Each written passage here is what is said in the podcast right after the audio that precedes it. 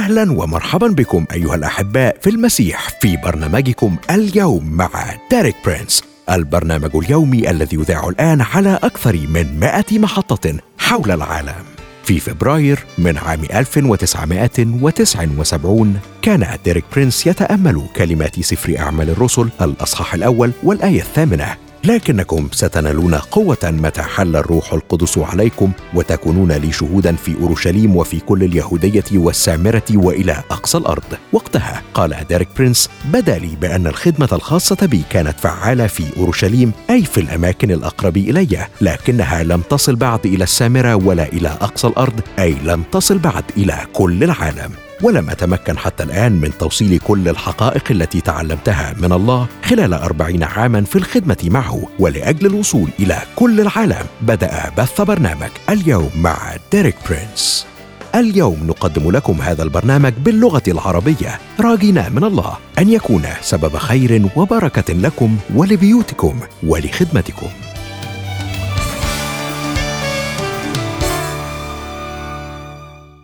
أهلا بيك صديقي المستمع في حلقة جديدة من برنامج اليوم مع ديريك برينس. معاك مريم وأشرف. أهلا بيك يا أشرف. أهلا بيك يا مريم واهلا بصديقنا المستمع. في الحلقة اللي فاتت اتكلمنا يا أشرف عن علامة إعادة تجمع شعب الله مرة تانية وقلنا إن ده لسه ما حصلش وبالتالي النبوة لسه ما اتحققتش. خلينا نقول يا مريم إن تجمع شعب الله ده هو إشارة لبداية إتمام كل النبوات دي.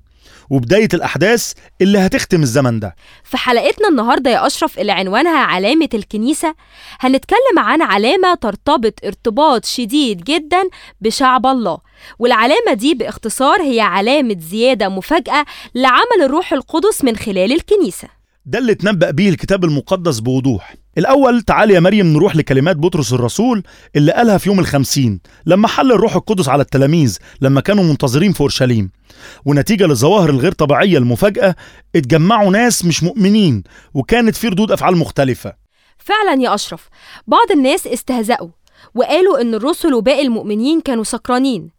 وده اللي خلى بطرس يقف ويرد عليهم زي ما جه في سفر أعمال الرسل إصحاح 2 والأعداد من 15 ل 18 بيقول كده لأن هؤلاء ليسوا سكارى كما أنتم تظنون لأنها الساعة الثالثة من النهار. بل هذا ما قيل بيوئيل النبي يقول الله ويكون في الأيام الأخيرة أني أسكب من روحي على كل بشر فيتنبأ بنوكم وبناتكم ويرى شبابكم رؤى. ويحلم شيوخكم أحلاما. وعلى عبيدي أيضا وإمائي أسكب من روحي في تلك الأيام فيتنبؤون. أنت ملاحظ اللي قاله يا أشرف؟ قال في الأيام الأخيرة. الله بيقول إنه هيسكب روحه على كل بشر بينما العالم بيقرب من النهاية. الكلمة حرفيا بتعني كل ذي بشر يعني كل اللي ليه جسد يا مريم يعني كل الجنس البشري. وهتحصل مظاهر خارقة للطبيعة في شعب الله. زي ما قال فيتنبأ بنوكم وبناتكم ويرى شبابكم رؤى ويحلم شيوخكم أحلاما. وعلى عبيدي أيضا وإمائي أسكب من روحي في تلك الأيام فيتنبؤون. تعال يا مريم نخرج نسمع ترنيمة ونرجع نكمل كلامنا ونشوف مع بعض علامة الكنيسة اللي هو موضوع حلقتنا النهاردة. يلا بينا يا أشرف.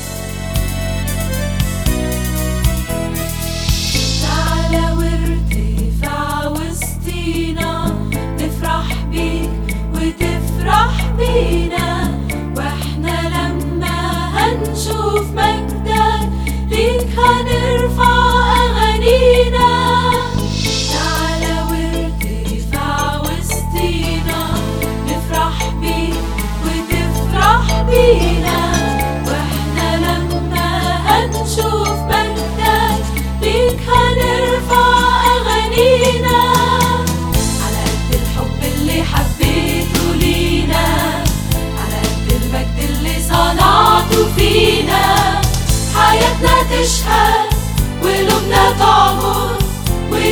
لك يسوع المجد اللايق بيك على قد الحب اللي حبيته لينا. على قد المجد اللي صنعته فينا. حياتنا تشهد وقلوبنا تعبر وندي لك يسوع المجد اللايق بيك وحتى لو زالت الجبال إحسانك عنا مش هيزول.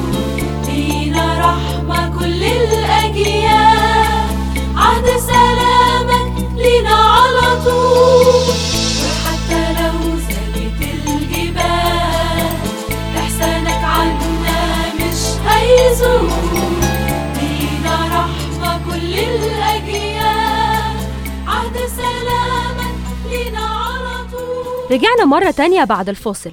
وقبل الفاصل يا أشرف كنا بنتكلم عن علامة الله أعطاها للكنيسة. في الآية اللي بتقول فيتنبأ بنوكم وبناتكم ويرى شبابكم رؤى ويحلم شيوخكم أحلاما.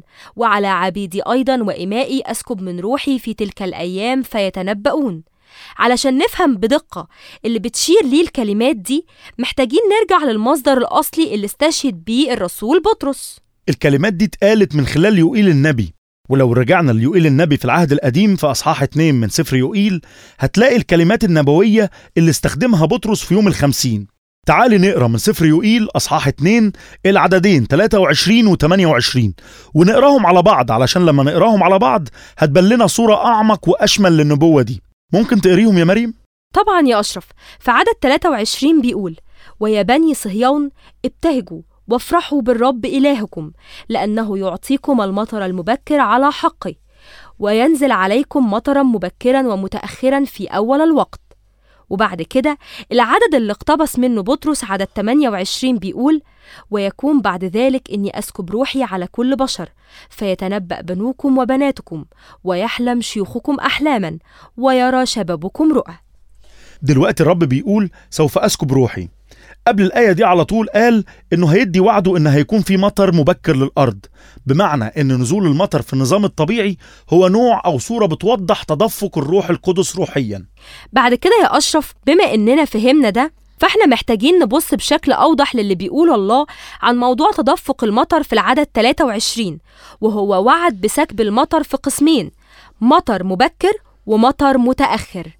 تعال بقى يا أشرف نسمع من دير القصة هيشاركنا بيها توضح الفكرة دي. يلا بينا.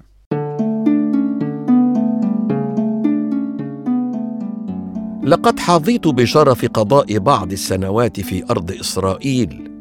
بالنسبة لي كانت هذه التجربة مغيرة للغاية وأود أن أشاركها معكم. نحتاج أن نفهم لأنه إذا فهمنا مناخ أرض إسرائيل فإن هذه النبوءة سوف تكتسب أهمية أكبر بكثير. في إسرائيل بشكل أساسي هناك موسمان فقط الصيف والشتاء. لا يكاد يكون هناك أي شيء يمكن أن تسميه الخريف والقليل جدا الذي قد تسميه الربيع. وفي خلال فصل الصيف يكون الطقس جاف جدا. ويستمر عادة من شهر أبريل حتى شهر نوفمبر تقريبا. هذا تقريبي يمكن أن يكون هناك اختلاف بمعدل شهر من كلا الجهتين وعلى الرغم من أنه قد يبدو غريبا لنا إلا أنه خلال تلك الشهور لا يسقط المطر على الإطلاق.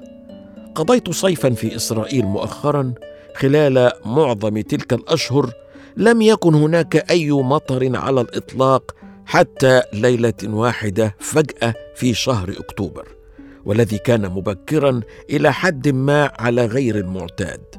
استيقظت بسبب ضجيج غير مألوف وحين ذهبت لأنظر من الشباك لأرى ما الذي يحدث أدركت أنه صوت المطر. لم أكن قد رأيت امطارا لفترة طويلة لدرجة أنني بالكاد أتذكر كيف يبدو صوته. لذلك في نهاية موسم الجفاف حين يأتي الشتاء يحدث ما يسميه الكتاب المقدس المطر المبكر. يمثل ذلك بداية فصل الشتاء والذي يكون عبارة عن هطول أمطار غزيرة تمتد على جميع أنحاء البلاد. بعد ذلك طوال باقي شهور الشتاء يستمر هطول الأمطار. ولكن عادة ما تسقط الأمطار بشكل غير متوقع وعشوائي هنا قليلا وهناك القليل لكنه لا يغطي الأمة بأكملها في الوقت نفسه حتى نهاية الشتاء. وفي نهاية الشتاء يأتي ما يسمى المطر المتأخر وهكذا ينتهي فصل الشتاء بأعظم وأكبر هطول للأمطار ومرة أخرى يكون شاملا للبلد كلها ويغطي الأرض كلها. يعني يا مريم المطر مش بينزل طول شهور الصيف المطر المبكر بيجي في بداية موسم الشتاء وبعد كده بيكون في أمطار مش متوقعة طول الشتاء وبعد كده المطر المتأخر أو الكثيف في نهاية فصل الشتاء وده اللي بنسميه المطر المتأخر. كل ده يا أشرف هو صورة للي هيعمله الله للكنيسة من خلال الروح القدس. شفنا في الصورة دي تدفق المطر وهو بطريقة ما إعلان للطريقة اللي هيزور بيها الله الكنيسة مع سكيب من الروح القدس. وخاصة إنه هيكون في مطر مبكر ومطر متأخر زي ما أكد في نبوءة يوئيل من خلال ال 19 قرن واللي حصل فيهم وفي تاريخ الكنيسة نقدر نلاحظ المطر المبكر واللي هو الانسكاب الأول وده حل على الكنيسة الأولى في أورشليم واستمر لمدة 100 سنة. بالنسبة للكنيسة في الوقت ده كان بيعتبر حاجة عالمية وكان كل منطقة فيها الكنيسة كان بيعتبر جزء طبيعي من الاختبار المسيحي هو الزيارات الإلهية الخارقة للطبيعة من الروح القدس. بعد كده يا مريم جه الشتاء في تاريخ الكنيسة وروح القدس ما انسحبش بالعكس كان دايما موجود وشغال بنشاط في مكان تاني وفي مجموعات تانية من غير ما يكون في انسكاب كامل وشامل للكنيسة كلها. وبعد كده بنطلع قدام شوية لنهاية فصل الشتاء وبيجي المطر المتأخر وهو انسكاب الروح القدس الأخير والعالمي. تعالى يا أشرف نرجع تاني لديريك وهو بيشاركنا عن تعامل وإعلان الله للكنيسة وتعاملاته معاها. يلا بينا. أؤمن جدا أنه حوالي عام 1900 بدأ المطر الأخير من الروح القدس يسقط على الكنيسة وما زال يسقط إلى اليوم. لقد تشرفت بالسفر إلى جميع قارات العالم لكل واحدة من تلك الدول المختلفة وبين المؤمنين من الخلفيات والمذاهب المختلفة التي لا تنتهي ومن خبرتي الروح القدس يحل على الكنيسة بأكملها. إنها الزيارة التي تلمس الكنيسة بأكملها. إنها استعادة القوة الخارقة للطبيعة للكنيسة كلها. وإتمام لنبوءة الكتاب المقدس. ونحن بحاجة إلى أن نفهم أننا نعيش في وقت المطر الأخير فهذا سيساعدنا لنفهم ما الذي يجب أن نتوقعه في الخطوة التالية.